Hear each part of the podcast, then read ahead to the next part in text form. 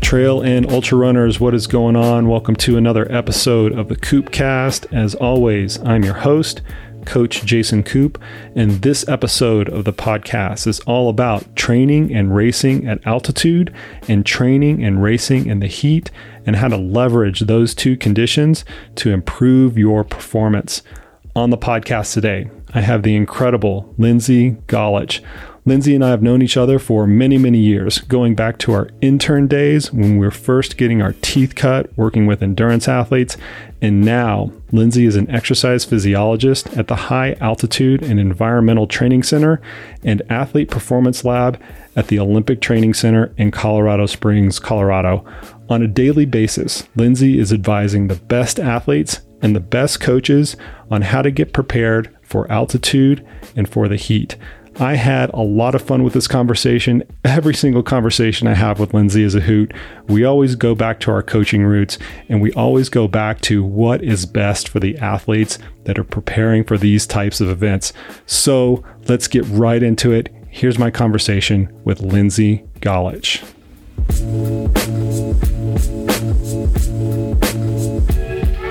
First off, the High Altitude and Environmental Training Center and Athlete Performance Lab. Do you have to say that every time you introduce yourself? No. So Randy Wilbur, who's one of our senior physiologists, he came up with the acronym HATC for High Altitude Training Center. And that came from some of our earlier physiologists. You mentioned like J.T. Kearney and a few others, people that had been there, where they started doing, this live high, train low experimentation, many, many years ago. And it really was the evolution of training at altitude and how it all works. So we call it the HATC. And I always joke too, because when I say to a lot of people high altitude, they think we're always going up in altitude. And I would say, 90% of what we do is we actually bring the room down to sea level, since we are at altitude. Rather than it going up in elevation, we're always bringing it down. And then our athlete performance lab, it's just, it's a mouthful, but there's a lot that goes on in there. There's no good acronym for that. It's just a mouthful, Lindsay. I'm just giving you some crap. We've got a lot of acronyms, so. Yeah. Well, maybe we won't add to that. So, but before we go any further, let's like get kind of like a physical description of like your neck of the woods with the HATC and the athlete performance lab. Like give the listeners a little bit of a scope of like what the room is like and what the tools and all the different toys that you have to like test the athletes and things like that. Sure. So our HATC, we're located in the area called Sports Sciences at the Olympic and Paralympic Training Center in Colorado Springs. And in Sports Sciences, it's not just exercise physiology or sport physiology. We also have dietetics, we have psychology, and technology in there. So there's a few of us that share that space. And the nice thing is in our environmental room and also in the athlete performance lab, we're able to have that shared space and be doing multiple different things depending on what sport group is in there. But in our high altitude training center, the HATC, it's about a 900 square foot room. And in that room, we can change three environmental conditions. We can change the altitude, we can change the temperature, and we can change the humidity. So really with altitude, we can go down to sea level. We can go up to about 24,000 feet. The temperature, we can go to -5 Fahrenheit. And then we can also go to about 115 to 120 degrees Fahrenheit.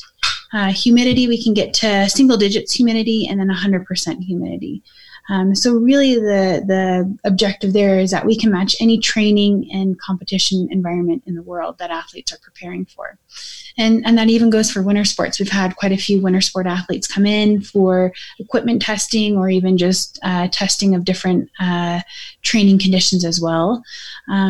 Obviously, we can't get to negative temperatures, but where you look at a lot of the Winter Olympics have been held over the last few cycles, it hasn't been in very, very extreme cold locations. And I remember when the Rio Olympics were coming around and you and I were having this conversation, a lot of what you were doing there were, it was kind of like worst case scenario types of testing with the athletes. You bring the athletes in and say, okay, based on the historical patterns of Rio, this is about how hot and how humid it's going to get. Let's put you on a treadmill. Let's put you on a cycling ergometer and see how you react to that environment in a little bit of an educational lesson for the coach for the athlete or for the coach and the athlete. Mm-hmm. Yeah. And I would say we were lucky that we had the room. We officially opened up the room in 2015 with plenty of time to get ready for the Rio Olympics. And we were able to target track and field, our marathon, our distance team, triathlon and cycling were the three sports that we really put the emphasis into. So post Rio and getting ready for Tokyo, we've really been able to expand that to quite a few other athletes and not just our traditional endurance aerobic type of athletes. But yet we've done all of our triathletes, all of our cyclists, quite a few of our distance runners. We've now had all our boxing athletes, a lot of our wrestling athletes, almost a lot of our Paralympic programming that is a resident program for triathlon, cycling, track and field as well come through. So we're doing the same thing, is that we can say, hey, here's the conditions of Tokyo, and they are going to be extreme. So Tokyo is going to be one of the hottest Olympics that we've had to date. It has the potential to be there. Delaying it a year doesn't change anything. The dates are exactly the same from 2020 to 2021, just 1 year later. So we'll put athletes in the environment of their competition of what we anticipate it to be, and or we can go to what the extreme might be, and then we can see how their performance is impacted. And so what we've done, or what I've done quite a bit of, is what I've called our heat stress testing. So, we set the athlete up to fail, basically. So I want them to reach a point of failure, because then it gives me an idea of what they can tolerate. And then we can then work with their coaching, nutrition, anyone else on their performance team, and work backwards of saying, well, we know this is a limitation. So how can we minimize or delay the onset to that point? Or what can we do differently in training so we don't reach that point at all? And I feel like we've been really impactful with a lot of our athletes to better understanding that, simple things like in a marathon running race, you could go out really hard in that first 10K, but what does that cost over that last 5K of the race? If your internal core temperature just gets too hot too quickly, can you actually begin to limit it or bring it back down? And so we've been able to really pinpoint what that means for each athlete and different pacing strategies and nutritional strategies and hydrational strategies as well. And what do you consider the point of failure? Like, I think this might get into some of the ways that you're actually monitoring the athletes. So you're having them go hard in a hot environment, but paint that picture a little bit more for the listeners to let them know how hard and how hot these athletes are having to train in. Yeah. So pretty much for our heat stress testing, we have 3 points of failure. The first one is if your internal core temperature exceeds 104 degrees Fahrenheit, or about 42 degrees Celsius is our cutoff. That's friggin' hot. Yeah. That's so really it's hot. That's really hot. Normally if you have a child and they have a temperature of 102, you're going to, the hospital or the ER, right? That's, put them in a cold bath. So we have a core temperature of 104. We'll set a timeline, like a time limit, based upon the athlete, of saying it could be a 60-minute test, 70, 90-minute test. It just depends on what demographic is in there, or if the athlete can't physically go anymore. So we've had people pass out. We've had people get sick. People just say they just can't take another step. So there's a little bit of everything. And all three situations or scenarios happen all the time. And, I've had the same athlete come in multiple times, and we've had the three different scenarios happen three different times. And that's also a learning curve.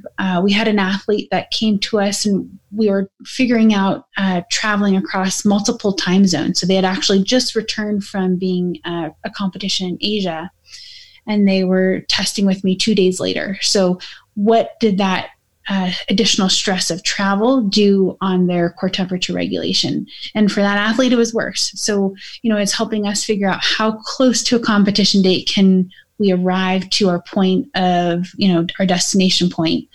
And obviously 2 days is too short, and we knew that in advance, but we're really trying to test the limits of saying, if I'm having to chase points all over the world, do I need to be there 2 days before, 5 days before, 7 days before? So, we can see different things happen for different reasons in the same athlete, even if their fitness is really high. So you've got these athletes, you put them into a really hot, really stressful environment. You take them to the point of failure, and then you're working with them and their team, their coach, their nutritionist, and things like that, and saying, okay, here's where the athlete was failing. Here's why they were failing. Here's some different interventions that we might want to try to alleviate this point of failure. I know that all of those, and you and I are going to be really like-minded on that, is where it's very individualized, because the conditions are different. The athlete is different. They're coming from a different time zone, where they failed, why they failed, all that other stuff. But for the listeners out there, are there any broad brushstrokes in terms of the interventions that you apply in those scenarios where the athlete gets overhot, they can't take another step, they puke, they're doing all these other things? Are there any common things to pull out of that?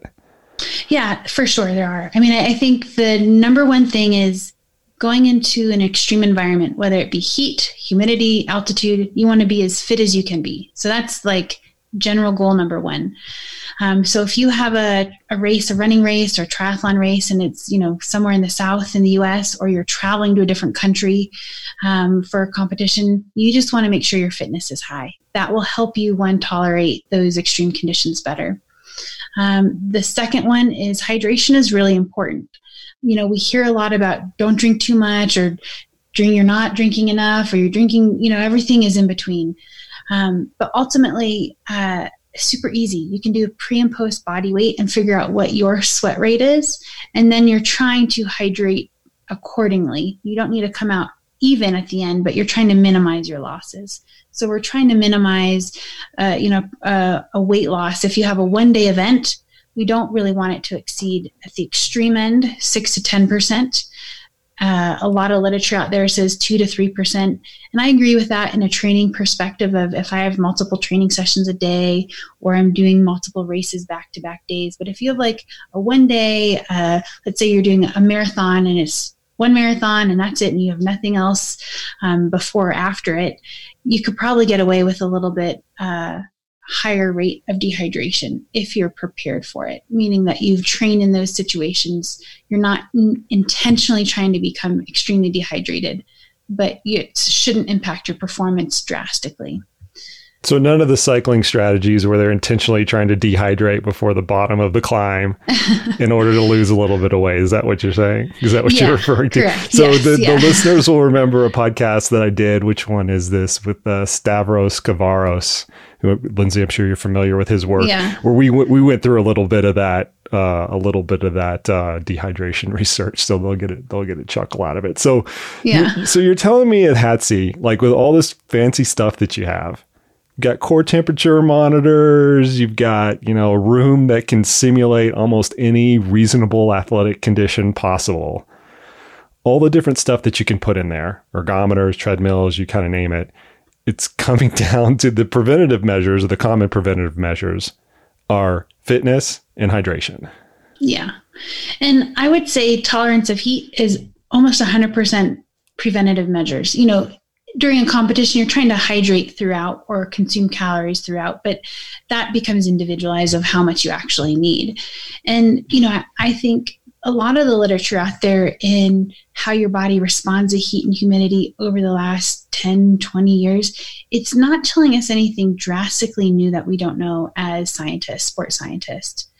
The way that I see the best utilization of the room, these core temperature devices, all the other technologies that athletes can wear and giving us real-time biometrics as they're doing their training, helps to educate the athlete and the coach on what's actually happening internally.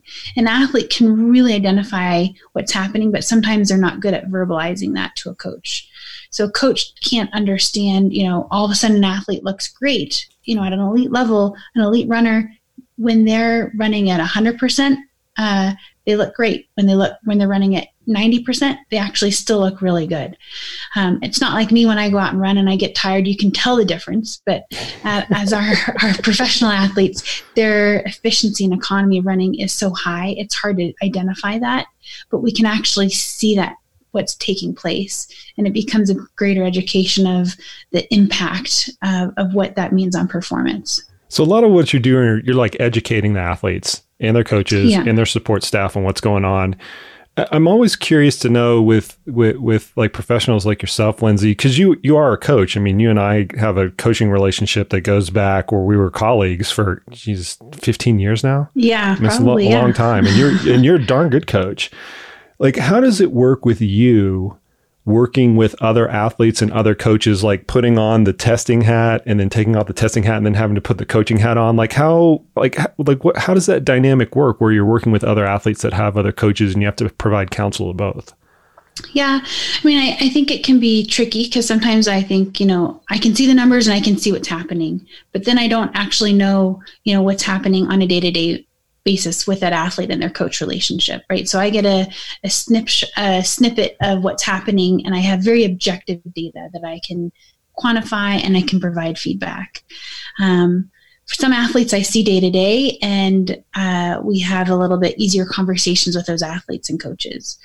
There's a term I heard on a podcast a few years ago saying, like, you become a translational physiologist. So my goal is to capture the data and work on a better way to translate that data of information to coaching an athlete. So, I can say, like, this is your number, but that may not mean anything. So you have to come across a little bit as a coach, right, to understand, to have that background of saying, okay, here's how we're actually going to apply it on our day-to-day basis or for our competition. Because if I just say, like, it has to be X, and the coach looks at me and is like, you're crazy, that's never going to happen, then that's not helpful either. I love that, translational physiologist.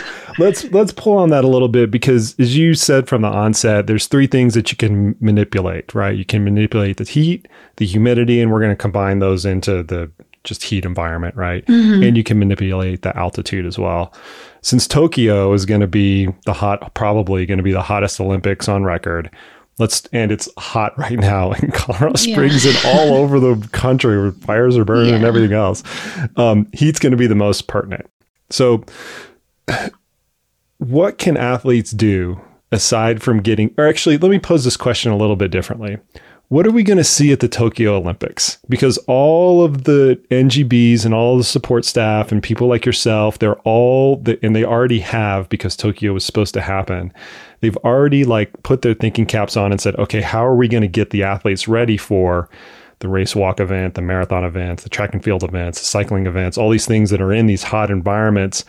We're not going to get to see that until next year, but you probably can guess what's going to happen in terms of the different interventions that come out. What are we going to see?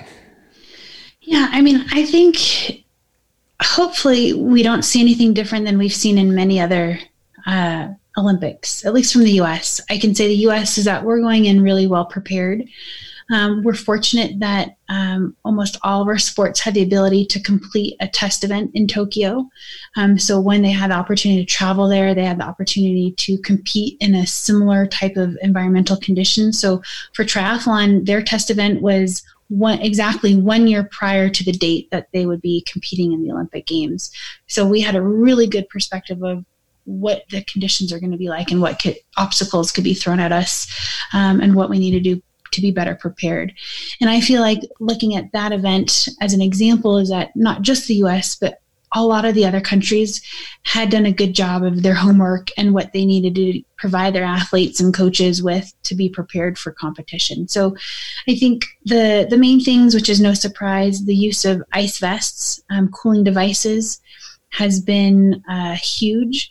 I know there was a huge push for that actually around the 1996 Olympics in Atlanta, because they're also quite hot and humid. And then going into Sydney in 2000, Sydney, Australia, those two Olympics, there was a big heat push. So figuring out cooling vests, ice slushy drinks, all these different things, we're just finding better ways to use those and incorporate them in our day-to-day training. So it's less overt, I guess. But I think the cooling vest will be the biggest thing. The nice thing Tokyo has an infrastructure to support this is that there all the athlete staging prior to competition and immediately after competition has cooling tents, where they're air conditioned and nice and cool. So I think, we'll see athletes rather than necessarily like standing out at the finish, they'll be kind of whisked away into a cooler environment and doing their interviews in those type of environments. But I think if you weren't really keen on it, you might not notice too much from at least the U.S. And I believe most countries are going to be really well prepared in these extreme conditions. So hopefully we don't see anything, too catastrophic from athletes going in really underprepared. If cooling vests is going to be the thing, and I always relate this back to the last Olympics where cupping was the thing. Right. Yeah. Cupping is that was the modality that came out of that Olympics because all the swimmers who just happened, like they're shirtless and you can kind of see their bodies and you can actually see the cupping marks. It's very prevalent.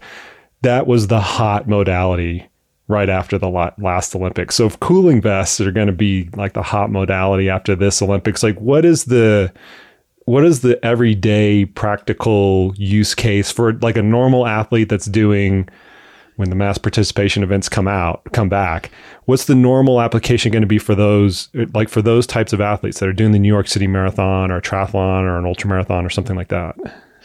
Yeah, I think if you were to do, triathlon's kind of funky in like the longer distance races, depending on the temperature body of water. So for Tokyo, the water temperature for the triathlon, it's actually quite warm. Same with open water swimming. But even athletes, if you look at the Kona Ironman World Championships, the water temperature is warm but not hot. So there's not a high need to use a cooling vest in that type of environment. Now, same thing with New York City Marathon. Typically the time of year, it's not blazing hot, but maybe Chicago Marathon's a good example. Okay. Is that there's been a couple of years where it's been really hot. I would think that you'd see more athletes wearing a cooling vest up to the starting line or warming up in a cooling vest prior to getting into their corral before the start of the race as, trying to lower their core temperature and be better prepared. I think too, one thing that I've seen, which it's not anything, super new, but I just think I see more and more distance runners and ultra runners, marathoners running with water now, where, 5 or 6 years ago, I think like the ultra running community was the only community you'd see like running around with like, water bottles and different things. And now I feel like everybody in my neighborhood has a water bottle in their hand. So I think there's just some general education that's getting passed down of understanding, I can run with a bottle on even my 15-mile run. I don't have to wait till I get to my 20-plus-mile run to now I have to carry my water with me. I can see a lot of people also like DIYing their own cooling vests with just cold towels and ice, which is perfectly, that's just as effective or can be just as effective. Yeah. And those are strategies like we've partnered with Nike and they have this really neat cooling vest that we came up with as a design for Tokyo. I believe you can purchase it now. They were waiting till the Olympics, but I think they're probably out for distribution now. But before that, and even using those, there's times when we still have a Ziploc bag full of ice that we're handing out to athletes, a cold towel dumped in a bucket of ice, or even cold water if we can't get ice. Those are strategies, even though when we have all the latest and greatest technologies, there's locations and places that we go to that all of a sudden nothing work. You can't find freezers to freeze your cooling vests, but you have an ice machine. So you do your best. We've also found that like using misters, if you're just sitting around, can really help with the fan. So if you have a fan and misting, that can really help to lower the temperature of a space by quite a bit, which then helps you to better thermoregulate just that environmental heat. So can you describe like how much of a difference that would make either in your lab? Because that's a lot of what you do is just A/B testing. You bring the person in the lab. Here's the environment. Just go run. We'll see where you fail. Okay, we'll do the ice vest intervention or cooling vest intervention. We'll see how much of a difference that makes. Can you broadly like paint the picture of how much of a difference does it make in a hot environment to use some sort of cooling intervention? Yeah. So, you know, I'm fortunate that I've got access to all this, and that even athletes, you know, we'll do testing in our lab, and then we'll have testing out in the field, and then we can even do real life testing in competition. So these core temperature pills athletes will swallow during an event, and we'll see, did we do it all right, or where did we fall short? But what we've seen is by adding in these interventions of better hydration, the timing of hydration, using cooling devices of, you know, cooling vest or warm-up strategy in a cold environment, meaning air-conditioned room rather than, you know, being outside. Those type of things, we've been able to see a delay of the onset of their threshold of that internal core temperature by up to about 6%. So that's a pretty significant shift over the course of a 10K. So if we just look at a triathlon, for example, so 6% is all the difference of getting on the podium and being like 15th in the race. That can be from the run or the bike. And a lot of that, it allows for the athlete to make better decisions because they're not overheating, or their perception of the environment isn't as high. So their reaction times are better. So on the bike, they can hopefully, you know, make the break if that's happening, or avoid crashes or different things that could be catastrophic. And allow, again, that 6%, even if it's 1% for some athletes, that's a significant gain, because we're not trying to change their training, which is the hard part. You know, you're not trying to do more training or less training or higher intervals. We're just changing some of the strategies around your training. And if we can get 1% out of it, it's a significant gain in overall performance. And literally what you'd be talking about is warming up in a cool environment, or warming up with the cooling vest on as like a basic intervention to get this delayed onset of their core temperature increasing. Yeah, exactly. Simple intervention. Yeah, simple. I mean, a lot of times we think about like these really complex ways of, you know, you remember the cooling glove back in, when was that? Like the early 2000s when they were testing that out on a cycling ergometer. And so for the I'll post in the show notes for the listeners, I'll post a link to this device, which creates a negative pressure environment around your hand and circulates cold water, specifically on the palm of your hand. It's supposed to cool you off. Great. It works. But it's too complicated in an athletic environment to make much of a difference. There's some applications for it, but it's too complicated for most athletic. So what we're talking about with the cooling vest is like literally just slapping some cold water in a towel and warming up that way. Yeah. Yeah. And again, you're trying to figure out, you know, what you have access to. And yes, you can make it really complicated, but at the end of the day, it's not reality. So it's just like, you know, maybe your pre-race workout, depending on what time of day your race competition happens, you're running on the treadmill inside in the air-conditioned room instead of running for that 20 or 30 minutes outside. So you're just minimizing the overall stress from the morning and everything else before you get to the starting line of your event. Okay, I'm going to pivot a little bit and ask a kind of a crazy question about the heat before we go to altitude. You get to see all these types of athletes. At the beginning, it was just the endurance athletes, but now it looks like you've got some of the combat sport athletes and maybe even some of the team sport athletes as well. Yeah. Which one of those athletes like handle the hot environments the best? And why do you think that is? Yeah, I have not seen a specific rhyme or reason. I know there's some theories out there, but what I've seen, there's so many other factors that go into it, is that like I've had one athlete who can handle the heat in competition really well, but when we included travel, it all fell apart. That same athlete came in one time and they were sick. They had a cold and it all fell apart. So there's so many different factors that, you know, really impact. I think there probably is something greater to it, but it's beyond my thing. If there's some genetic, you know, predisposition. Again, there are theories out there on it, but I have not seen it actually work at an elite level of being like extremely true one way or another. I just think overall preparation of doing all the right things that we said, like eating well, hydrating well, being rested, you know, showing up to the starting line ready to go and being relaxed about the situation. So not super high stress also makes a big difference in the overall outcome of how you're going to adapt and respond to the heat. Nobody can see this. This is a failure of audio, but Lindsay and I are kind of like chuckling as we're going through this conversation, because we've probably had it 100 times. It just comes down to fitness. you know? Yeah. And it's a similar thing as you're saying to altitude, right? I know, probably getting a little ahead of ourselves, but you know, you have extreme mountain climbers that have climbed and summited Everest, and they've done it once or twice, and on the third time, then they get altitude sickness. Yeah. You know, so there's different reasons why, and each of them, they can go back and kind of have an idea of why. Maybe they had a cold, or they were not as well going into that final peak, or their summit to the top, or whatever it might be, right? So there's just things physiologically that if we're trying to minimize the risk, I guess, right, of what we know can hurt performance. Okay, so let's go to altitude. Sure. So you've got this room, and I'm sure a lot of the listeners out there, and even some of your athletes, when they find out that they've got this tool available to them that can go up to 22,000 feet.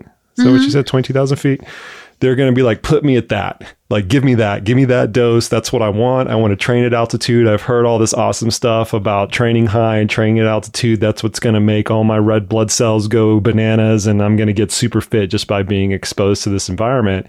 But as you mentioned at the very beginning, most times you're bringing the altitude down from our 6,000 foot, living space here in Colorado Springs. Why is that the case? Yeah. I mean, one, we're trying to be prepared for the events that our athletes are traveling to. So in the Olympic format, there's really very little to very few events, I guess, that even take place at altitude. There's a couple mountain bike races a year that are at a moderate altitude or altitude, but they don't exceed 10,000 feet. And then you think, okay, well, skiing, that might be an event. But even when you look at their World Cup circuit, the highest mountain that they're going to is here in Colorado when they're at Breckenridge or Beaver Creek.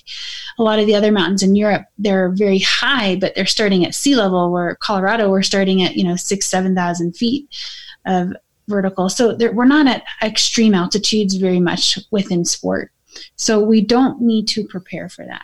And when we go through a lot of the scientific literature training, there hasn't been anything to show at an elite level of extreme altitude preparation, meaning training high, very high, so higher than Colorado Springs or higher than our 10,000 foot mark, that allows for increased performance for endurance athletes. So what we've actually seen is that it can hinder performance. So we're limited as we go up the mountain, so to speak. Our ability to perform decreases, whether it's at a threshold or a VO2 at a high intensity or anaerobic level. And so really in training, we're trying not to do that. We want athletes to, not decrease their ability to do more work. We want them to do more work. So really going high is not really in an ideal situation for most athletes. It's interesting to see just the way that this altitude thing has perpetuated over the course of, the last couple of decades, because it used to be almost de facto where any endurance athlete or any team, they would always do an altitude camp. It's still prevalent, but it's becoming less and less so because, at least in my observation, I want to hear your take on this as well, but at least in my observation, we're noticing kind of two things. Is one, you do see people's decreased capacity to do work, and sometimes they get worse after the altitude camp or the altitude exposure, however you're doing. They're training at altitude, they're living at altitude, or some combination of both of those. And then the second thing is we're starting to realize that the camps themselves, because it's such an isolated environment, that's what creates this super compensation, this really positive benefit, is because they've gotten rid of all of the distractions and all they can focus on is training. It's not the altitude, it's the other, it's like all the other things that are kind of wrapped around the quote unquote camp. I don't know if you've noticed that in your dealings with athletes as well, though. I think it depends on what sport group. So for a lot of our track and field athletes, our distance athletes, so athletes that are 5K, 10K marathon, we actually do quite a bit of altitude training. So whether we have a group that lives and trains here in Colorado Springs, we have quite a few groups that come out to Woodland Park. So that's right around 8,500 feet. But we don't go above that. We know that once we start going higher than that 8,500 foot mark for living at altitude, performance decreases. And we do the same thing with our triathlon groups and cycling groups. We have quite a few cyclists right now that are out here in Colorado getting ready for the Road World Championships, which still have not yet been canceled, and they're going to take place in about 5 weeks. So we're moving forward as is. So we've got a few of our women out here getting ready, doing altitude precursor before they head over to Europe for racing. But I think it's a combination of things. You know, again, I'm fortunate that I've got the tools and technology to assess an athlete coming to altitude. So there's a few factors that we always want to look at prior to coming to altitude is that, do you have the red blood cells and iron in your body to tolerate that initial adaptation that's going to take place? So if we come to altitude and we're already at a deficit for various reasons, then we're not going to reap the benefits. And I think a lot of athletes don't understand what that looks like. So prior to an athlete coming to altitude, you know, 2 to 4 or even 6 weeks, we'll get blood testing done. And so if we have to have an intervention of nutritional factors, rest and recovery, different type of training, we'll do so before we come so they reap those benefits. And then once they're at altitude, we do blood testing as well. And then we also have a testing called total hemoglobin mass, so that we can do that I'll do at the training center, where we're measuring the hemoglobin, which is a part of the blood that carries all those oxygen molecules, which is part of the iron and things that help to transport oxygen throughout the body, that we can see is an athlete, are they gaining, are they acclimatizing to altitude, or are they actually not acclimatizing and becoming more fatigued? And then we have to go back, is it the altitude or is it the training prescription, right, with the coach and the intensity, or is it being prescribed correctly and the athlete's not executing it correctly? So then we have to kind of go through those factors as well to figure out where did we make the mistake. But we've been able to see, you know, with athletes and doing it correctly, up to like a 3 to 4% gain in hemoglobin mass, which is your ability to produce more red blood cells. And if we're doing that, that is helpful. Now, that doesn't translate to a 3 or 4% gain in performance, but it helps your ability to perform and to do more work. So when you have the athletes that are coming up to the Woodland Park scenario, and to describe that a little bit further, Woodland Park's a town that's higher than Colorado Springs. It's just west of Colorado Springs. It's about 8,500 feet, and that's where the athletes would reside, somewhere around that altitude. And they come down to 6,000 or 6,500 feet in Colorado Springs and actually do their training. You're doing a blood panel on those athletes before they come out to that type of training camp. What are the things specifically that you're looking for in that blood panel to say, okay, you're a good candidate and you're not? Yeah, I mean, I think the simple ones are like your red blood cell count and your hematocrit and your hemoglobin. So the really basic blood markers. Then we start looking at the iron levels. So what are their iron levels? What are their ferritin levels, which is the stored iron in your body, which helps to carry those oxygen molecules, again, throughout the body for ability to do more work and to help produce more red blood cells. So if we have certain athletes and their ferritin values, that stored iron, is below a certain mark, and it's a little bit different for each demographic of athlete, then we say, well, you're actually not coming out to altitude until we can get the number up high enough. Because when you can't do the training that you need to and recover from it effectively at altitude, so it becomes a waste of time.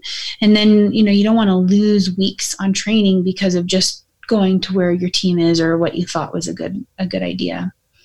But I do agree with you. I mean, I think, you know, similar to what we were talking before the podcast started is like with all these professional sports, they're going to these isolated environments and they can really focus on their sport and their team. When a lot of athletes go to a quote unquote altitude training camp, it's the same concept. They're either going to a rented house or a hotel, and it's really a period of time that's focused around training and recovery. So we're trying to minimize additional life stresses of, you know, potentially family, friends, your local environment. You're just focusing on training, good nutrition, hydration, and recovery. And I think, you know, when you get all that right, then really good things can happen out of it. Yeah, but people think because it's called an altitude camp, They're like, oh, I got better at the altitude camp. And then that's how that word spreads, right? Well, it's the altitude camp. Must be the altitude that made you better. Sometimes it's not always the case. Sometimes it's altitude.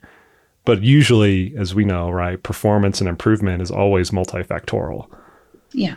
I want to dig a little bit into, so the blood work that you do in advance of the athletes coming to altitude, you kind of presented this broad array of things that you are looking at, and the listeners are going to want to know like what the answer is. And there are a lot of, and the reason I bring this up is because I did a previous podcast with Sean Arnott, who is a specialist in all these different types of tests. But a lot of athletes will either get blood testing from their primary care physician, or they'll use a third party vendor, like, you know, one of the labs or Insight Tracker or something like that. And inevitably what they get is what their values are in comparison to a reference range, and or some sort of stoplight system. You know, red is bad, yellow is you're okay, and green is good. How does that compare to what you are actually doing as a practitioner and looking at what the athlete is coming to the table in terms of their blood values and saying, okay, you're good to go and you're not? Yeah. So basically I'll work with our medical team. And if there's a team doctor as well, we'll take a look at it, and even our dietitian. So we're all looking at it for different reasons. Medical is looking at it for overall health. You know, the dietitian is looking at it from a nutritional perspective for supplementation. I'll be looking at it from a performance perspective of, you know, red light, green light, go to altitude or not, or decrease training, or we need to do that. I think what you mentioned earlier is that, yes, an athlete will go, or just a person will go, and you get, here's your range. And that range is just based off the general American population. And it's, one, it's really broad. Yeah. And two, it's not always for athletes. So what we do with athletes over time is that, yes, you have your recommended range, which is just, you know, the general recommendations, but then we create an athlete specific range. But it's not specific, it's not athlete specific, meaning all track and field 5K runners blood profile should be X. It's actually like, athlete A, here's your profile, and here's your highs, here's your lows in that range, and where are you relative to your normal. So as an example, like, we have athletes for hemoglobin. When we look at it, they could be on the normal high side of the range of your general range, but that might mean that it's just a normal number for them. So it's not actually high. And then we want to say, okay, well, what do we need to do to, like, where did we go wrong where it's not normal high when we thought it should actually be higher than it is? Is it a hydration thing? Is it, you know, excessive fatigue and not enough recovery, or whatever it might, also other factors it could be. Yeah. I'm glad you mentioned that, Lindsay, because one of my pet peeves with a lot of the blood testing companies out there is they are always comparing it to the reference ranges, and they typically don't do as good of a job as I would like them to do, comparing it longitudinally with the athlete, which is always what we're doing as a coach. We're looking at, okay, where were you in January? Where were you in April? Where were you in September? You know, whatever the testing frequency whatever the testing frequency is, and comparing it to that individual athlete. And they could always be green, but if you get one number that's like 40% lower than their previous testing value, but it's still in the reference range, you would look at that and go, no, this is a problem. We got to figure out what's going on here. Right. Yeah. And I think, you know, the hard thing with that is that, you know, how frequently do you want to get blood tests? So I would say, you know, depending if you're healthy, a healthy check-in in an ideal situation would be like 4 times a year, once a quarter. Now, if you have going to altitude for altitude training camps or doing different things, you're trying to test things, you might get things more frequently. So if we have an athlete that comes in with low iron, we'll put an intervention together and we'll do another retest about 6 weeks after, maybe 4 weeks if we're on a time crunch scale, to see have they responded to that intervention. But at that point, we're also not always doing a complete panel of all the other factors. We're just looking at your typical CBC or typical blood count and the iron panel to say, okay, the things that we put in place, is the athlete being compliant, and are we getting the results that we hope to see happen? 100%. Okay, so we've talked a little bit about an altitude camp, right? Athletes go to altitude to train, to get better, And, you know, that works out a lot. But a lot of listeners to this podcast, when they see the title, I haven't made the title up yet. It's going to be something like Heat and Altitude, because those are sexy, you know, title names, and it'll draw more people into it. But it's also your wheelhouse, obviously, because we want to talk about it. A lot of athletes looking at that will put themselves in the scenario of, oh, I'm going to the Leadville Trail 100 and I live in Chicago, or I'm Pikes Peak Marathon is this weekend. This podcast will come out after the Pikes Peak Marathon, but a lot of people from sea level in a normal year will come out to the Pikes Peak Marathon. That'll be their first exposure to altitude, and they will want to know, what do I need to do to get ready for this competition environment that is at high altitude? And now that I'm thinking about it, that's probably one of the top three questions that I get asked in any format, whether I do a talk at a running store or whether it's on Instagram or whatever. What do I do? What do I do to get ready for the altitude? And I give my standard stock answer, because I've been asked it so many times. But with all the tools that you have, what would you say to that person who's going to a high altitude environment to compete, and they're coming from a sea level environment where they have to train? Yeah. Well, I hope our answer is going to be pretty similar. They will be, trust me. It goes back to the hydration. Yeah. Get as fit as you can before you come out. And you either want to come out as close to your day of competition as possible, or you have to come out like 2 to 3 weeks before to get the acclimatization. And those are the two standard things. But, you know, even here in town, I have a handful of running friends that are doing the Pikes Peak Marathon, and they go up to the top of Pikes Peak and they do the 3-2-1 standard workout, where they run 3 miles down, up, three up, down two, up two, down one, up one. And they do that quite a bit, and it takes all day to drive up to the top of the mountain, do their workout. And they always say, is that a good one to do? And I said, well, I think it's good to do because it gives you experience of what the trail looks like at the top of the mountain, but it's not necessary from your time management and the fatigue that you get from it. That you don't have to train at 14,000 feet to be able to run at 14,000 feet. Now, if you're living there all time, yes, that's a different factor. But if most of these races, even an ultra race, you're going up a peak and then you're coming back down. So hopefully your time at the higher extreme altitudes is minimal in the grand scheme of things.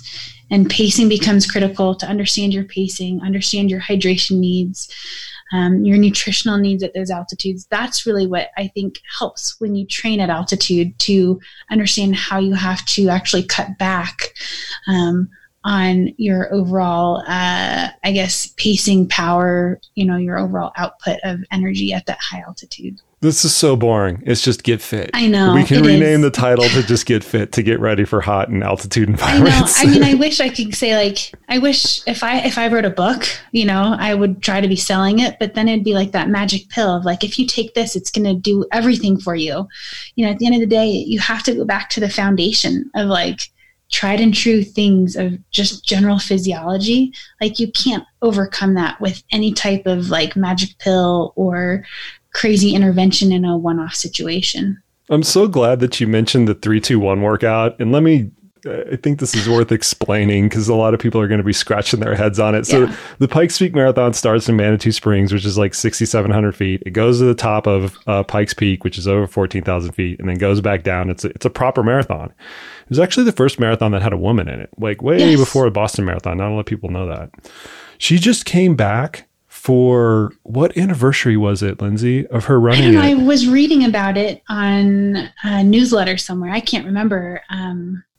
It was like, it was either the 50th or the 60th year that she had done it. And she got up on the scaffolding, like she's, you know, in her late 80s or early 90s now. She got up on the scaffolding that was on the, you know, the start line that's over there in Manitou, just like a pro. I was watching and going, oh my gosh, that's awesome. That is my goal right there. Yeah. But anyway, so the Pikes Peak Marathon goes over the top of Pikes Peak and comes down, and a ridiculously common workout that you will see all of the locals do.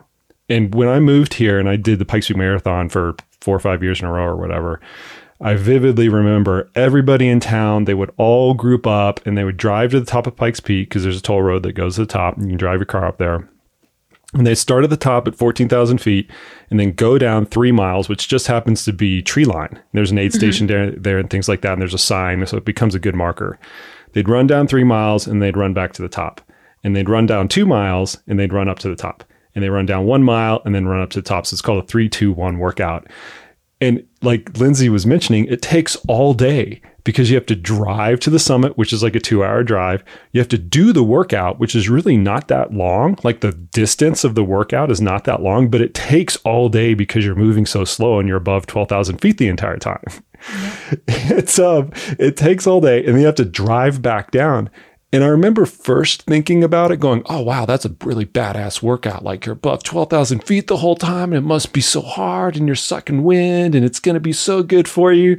But then I thought about it with my coaching hat. I'm like, that's dumb. Like that's just a dumb workout. Yeah. From a physiology perspective, it doesn't make any sense. From an emotional, like I feel prepared, I get it. There you go. But to the amount of that local athletes do that workout, I just think it's crazy. Like it's just not a good use of your time from training and recovery. So, but the practical implications of this is there will be a lot of athletes that are going to a high altitude event and they want to go and do some course recon. And typically what they get drawn to is the higher altitude sections of the course because they feel they need to cover those sections for some reason. Part of that some reason is I'm going to get this physiological adaptation from running or cycling or whatever it is, from running at this high altitude, 12,000 feet. And what we're saying is that's dumb. If you have a reason to run that section just for a psycho-emotional reason or whatever, great, go ahead and do it. But if you think that you're like boosting your red blood cell count or getting a good workout in or whatever, there are probably better ways to skin that cat. Yeah, for sure. And an example, so a CTS athlete that I still work with, he summited Aconcagua a couple years ago, and he actually works at the hospital next to the training center. And he was the oldest guy on his expedition, a 3-week hike up this mountain that goes to 23,000 feet. And so what we did was we'd come into my room in the morning. We'd like have him come in and slowly work on hiking with his pack up to 60 pounds. And we took the room up to about 20,000 feet was the highest that we went just for safety perspective. And I said, we can do this as long as I can poke and prod you. But really the main goal is for you to understand your pacing and what that means at that altitude, just so you have an idea of what your breathing feels like. So you're not going to be too stressed. And we probably did this, once or twice a week for 3 or 4 weeks for a training block. And for that purpose, he said he was the only person on the trip that didn't have any issues. He was the most fit guy there and the oldest guy. But he said a lot of it was just as they got to the higher altitudes, he had a better idea of how to pace himself. Right. So it wasn't an altitude acclimatization that we're trying to achieve. It was a educational side of things of when I have this, I have to now be okay with a 20-minute mile walking pace or whatever it might have slowed down to, or running at altitude. You're normally running at an 8-minute pace down here at 7,000 feet, but up there at 14-minute pace, and that's equivalent. And understanding what that caloric expenditure means. And, how many more calories you need to be taking in or less calories. I feel like that's where those really training high at an extreme altitude is helpful, but you're not getting as an acclimatization out of it. It's a educational for pacing for your ultimate performance. So here's the practical piece of that, right? We've already ruled out that the physiology piece of it is kind of null and void. If we've got the scenario of a person from Chicago or Florida or whatever coming out to Leadville, coming out to the Pikes Peak Marathon, and as a coach, you can put your coaching hat on. We want to give them that experience of pacing and nutrition and things like that, of running at 10,000 feet, running at 12,000 feet. Then what do you do? Yeah, I think you actually just you're never going to be able to exactly mimic it. So, some people say like, oh, you can breathe through a straw and that'll mimic, being at altitude. Well, that's not really what we want to do. I think it's important to, one, try to slow the pace down a little bit. I have a friend who actually lived in Chicago and does the marathon every year. In her first year, she's like, I couldn't believe how hard it was. And I said, well, how much of it were you actually walking at the top rather than running? And she said, a lot of it. And did you ever try hiking, or walking in any of your long runs? And the answer was no. So she wasn't prepared for the biomechanics shift of like hiking in kind of loose gravelly sand compared to always running. So part of that, you just have to try to find, even if it's not at altitude, just trying to find a hill where you're having to hike up something. So you're mimicking maybe the conditions or the terrain conditions rather than the environmental conditions. And then also being okay and understanding that, yes, I have to slow down by 5% or 6% or 15%, whatever it might be. And then that's actually okay as well. I've had this experience where I've been, and I don't know if you have as well, watching the Pikes Peak Marathon, is I'll come down from the top to like the 2 mile marker. So that's like 2,500 feet or 12,500 feet or 12,800 feet or something like that. And I'll just watch the athletes go by and, you know, cheer them on. It's a cool spot because, you know, the out and back course, you can see the leaders come back and everybody's, you know, kind of cheering each other on. But I always have this vivid memory of the people going up will look at their watch and then get this dejected look on their face because they've inevitably looked at their pace, and it's like 25-minute miles or something like that, which is kicking ass at that altitude, but not normal in any other circumstance. Yeah.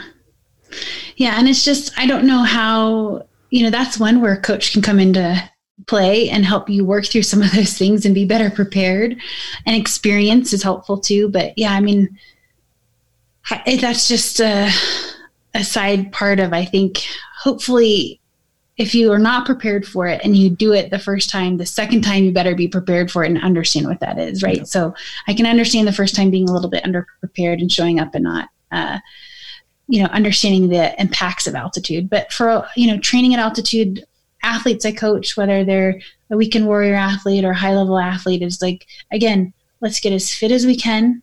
So when you're at that altitude, your body can handle those conditions even better. So you can make better decisions of saying a 25-minute pace is actually good and I'm not terrible, because it gives you a moment to look around and think, okay, I'm actually keeping in line with everyone else I've been with, or I'm gaining on people at that pace. Yep. You know, and again, I think when you're more fit, you can make better connections in those extreme conditions, whatever they may be. So Lindsay, you've got all the tools. Yeah. And you've got access to even more stuff that is not at the training center. Like, you can call the people over at Hypoxico and you can arrange for, you know, this, that, or the other. I think a lot of people want to know, at what point does it make sense to start throwing in some of these other tools that we commonly see for athletes to get prepared for the altitude, like an altitude tent, intermittent hypoxic exposure? Like, at what point do you look at the situation as a coach or as a physiologist working with these types of athletes and say, okay, you need to do something that's outside of the environment that we have at the training center? What does that look like? Yeah. I mean, you probably, listeners won't like my response, to be honest, it's the same thing with some of our elite athletes, that if I think you have 5% more to gain in your day-to-day training, then we don't need to get fancy equipment. So, you know, I have athletes and they want to get into the room and they want to do training. I feel like some of our athletes kind of see that as a rite of passage of like, I'm in this room, I'm an Olympian, I really made it. This is kind of like the icing on the cake. And part of that is saying, like, if you still have 5% more to gain in your career, do we need to go in the room, or do we need to just do our bread and butter, our typical training? So I think, you know, until we get to that point where you think, you know, you're really at the end of your ability to keep gaining fitness, it's not necessary. Now, is it fun to use? For sure.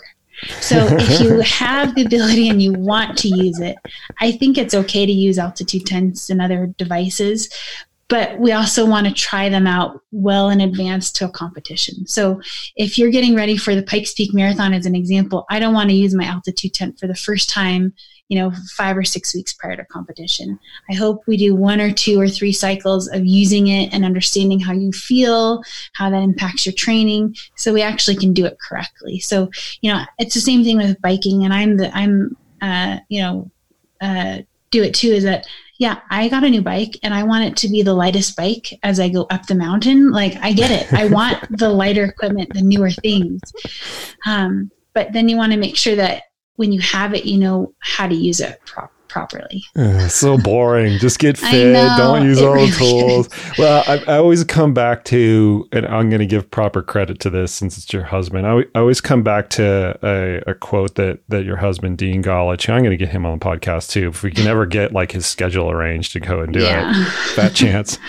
But I always remember very early in my coaching career when Dean was beating the crap out of me for something I did wrong, you know, and I mean, what I mean by that is like he was giving me a lecture for something that I had like incorrectly assessed with an athlete. Yes. Not physically. And he's great at that. He's very good at that. I had Adam Pulford on the podcast earlier, and we reminisced about some of the Hunger Games days. Oh, geez. Of Dean being the primary instigator of that. But anyway, I remember this. He made a lot of impactful statements and had a big impact on my career. And one of those impactful statements was when we were talking about altitude, and we're going through all of the different scenarios. This is right after the altitude clinic at the training center there several years ago.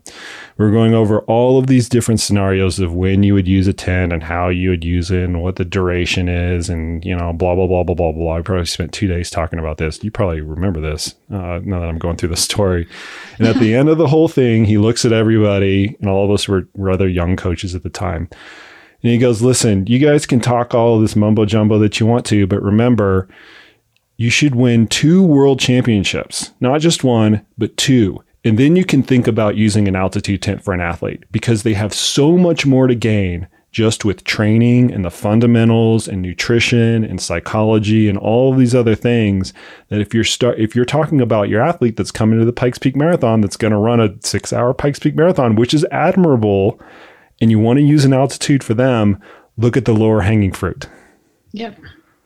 So even with the elite athletes, there's normally lower hanging fruit. Yeah, it's true. I mean, for an altitude perspective, in our room, I say no more than I say yes for athletes coming in, for how to incorporate into your training for that exact reason, is that maybe the timing's not right, or we need to improve in a different area, and that's not how the best use of your time and ability for training and recovery and all the other factors, so. Well, I'm sure in the environment that you have, they want to do anything and everything legally possible to get an edge. Because, I mean, 1% is the difference between, you know, medal, no medal, making the finals, like those little things. And so they're curious, will that actually make a difference?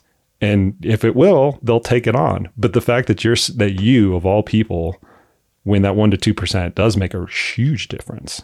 You're saying no more than you're saying yes. I think that says a lot.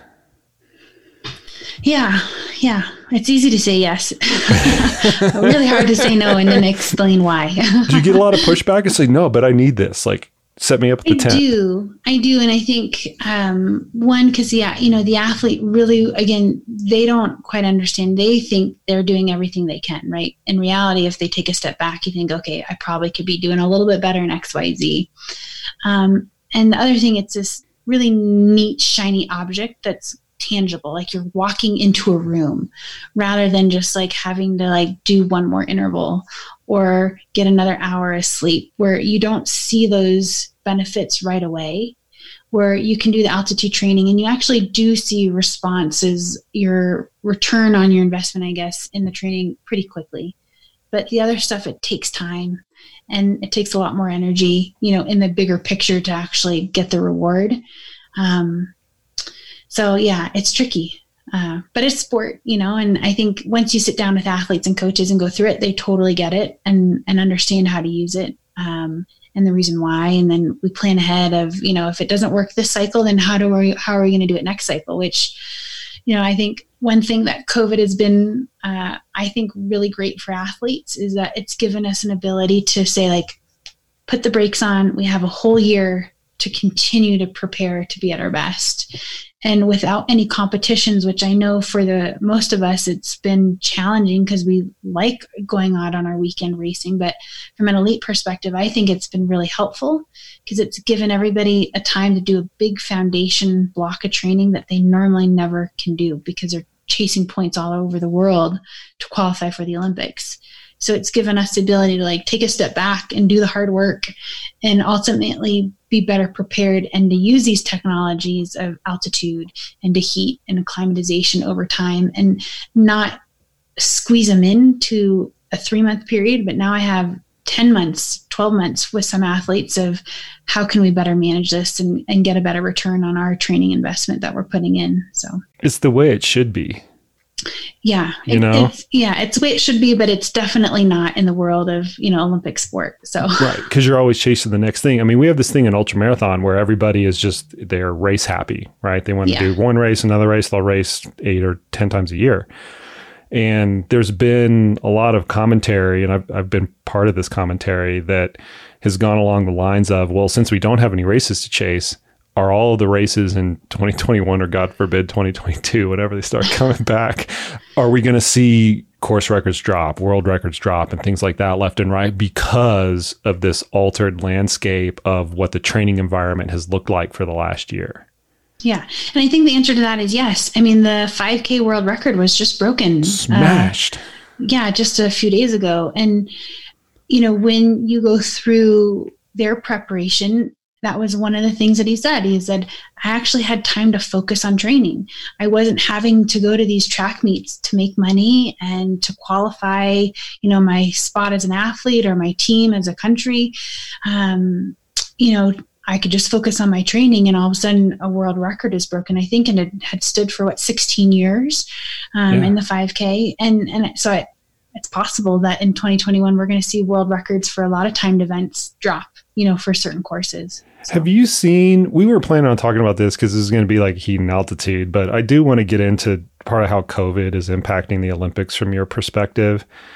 Have you, relating to that theme, have you seen a lot of athletes like overarching training architecture change once they knew that, okay, it's 2021, here are the dates, we're not going to be doing much for 2020. Did you see a market change in that? With my sports, not necessarily. I mean, I think one of the big things is that rather than, trying to push through the spring when everything started to get canceled, we just told everyone and said, hey, let's stop. Let's take a season break right now. Anywhere from like 1 week to 2 weeks to 3 weeks for some athletes, something that, that's a long break for a lot of athletes, 3 weeks that they haven't taken for many years. And then it allowed us to say, okay, when they came back, we know we have 13 months of training. And we just looked at the calendar and then just basically said, we're going to only focus on the Olympics. And if there's any events along the way, we'll come back and fill those in and, reconfigure our planning. But ultimately I feel like it's been positive for the programs that I work with. Cycling athletes could still go out and ride their bikes every day. They weren't stuck inside. Yeah. Sports like boxing and wrestling and swimming, they were really impacted initially from COVID. And I think that was a bigger challenge for those groups. But cycling, triathlon, running, they could still do all their training. So I feel like it's mentally, it's negative, but from a physiological perspective, it's pretty ideal in the timeline that they have to now regroup, recover, and rebuild for the next 10 months getting ready for the games. Yeah, because when they announced the Olympics, it was like in May or June. Is that right? Yeah. I can't remember, something around then. Yeah. So the picture that you're kind of painting is almost like a post World Championships type of setup where they take a pretty hard break, and then they've got, in the Olympics case, this is 13 months, but in a World Championship case, it's usually like 3, 4, 6, 8 months to where they have their next kind of like big competition. Yeah. Wow. But then I think the fact that it's highly unlikely that there will be a lot of events until then, that's the thing that's really different. Yeah, it is tricky. And, I think everybody is trying to figure out what that means. And again, for some, it's not an issue. I feel like with our elite level athletes, that they're very internally motivated. So they don't necessarily have to have a competition throughout the buildup to think like, I need to have 2 or 3 peaks leading into the Olympics. Like everyone is okay with like, I'm good peaking for my competition on August 3rd or whatever date it might be. And I think that's the a little bit of a different mentality than someone like myself, where I'm like, I kind of need a carrot to keep myself going and motivated day in and day out. That timeline, 10 months, 12 months from now, that's enough motivation no matter what, to get up every day and to do what they need to get done. Have you guys been able to test just as frequently there? Or was it like shut down for certain period of time? We've been shut down. So still right now, we're not doing any physical testing. So I can do testing, like not in our labs, our performance lab. So no testing like VO2 max testing, lactate testing or blood testing. We're not doing anything in that close proximity at this point. I'm sure we'll get back to that here pretty soon. But really, we can do any testing that I can keep an appropriate and safe distance from an athlete. And that's anywhere between 6 to 12 feet, depending on the intensity and how many people are in a room. So the good thing with our sports is that there's so much wearable technology is that we can still do a lot of training and a lot of testing, minus taking blood lactates or, other type of blood values, or typical like VO2 value. But I could get a machine set up and have an athlete run and kind of then step back 6 to 12 feet, and monitor the cart and different things while they're doing it. So we haven't done that, but we have all the equipment and set up to do so when the time comes. But we're getting there. I would say, like I mentioned earlier, that Road World Championships are still happening. We have a few athletes. There are quite a few athletes here in town right now. So the velodrome in town is back up. I've been going in a couple times a week there, being there with the athletes and the coaches and getting back into training. But we all have our masks on. We're all keeping our distance. Our training times are longer because we can only have so many athletes at the velodrome at one time. So what might normally have been a 2 or 3 hour training session or day turns into a 6 hour day because we have to have multiple groups, but the athletes can still get in their training. They're still getting the coaching feedback and the data that they need to keep moving forward. Yeah. It's weird, man. It's really weird. It is crazy. But I mean, athletes will figure it out, right? I mean, if we've learned anything with working with a lot of high level athletes is they always find a way. They always figure it out. Yeah. Yes. All right, Lindsay, cool. We're going to let you go. Yeah, thanks. I really appreciate it. I'm looking forward to listening to the podcast and all future podcasts that you have, but let me know if you have any questions or anything else along the way on altitude or heat. I'm here. I appreciate your time, Lindsay, but more importantly, I've always appreciated your counsel and like being a colleague of yours over the years. You're smart as a whip. You, as the listeners now know, you're very pragmatic in the advice that you give everybody, from the elite athletes to myself to everyday athletes that we work with. And I've always thought that the practitioners that work in the sports science field that can be that translational physiologist, is that the term that you use? Yeah, I'm going to totally steal that from you now. I stole it from someone. I can't remember. I heard it on a podcast and I was like, I'm using that. Okay. Well, we tend to recycle and borrow things from everybody anyway, so I don't think anybody's going to get offended.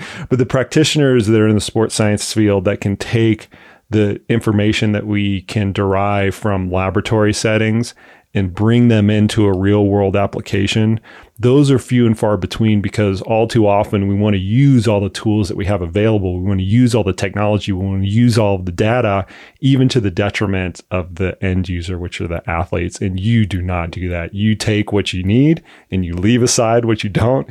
And the manifestation of that is just get fit. Great. Yeah. It's simple. All right. I love it. We're going to let you go, Lindsay. I hope to see you down the line. We'll have our masks on and everything, but good luck to the athletes and good luck to you and your group in Tokyo. Yeah. Thanks so much. I appreciate it.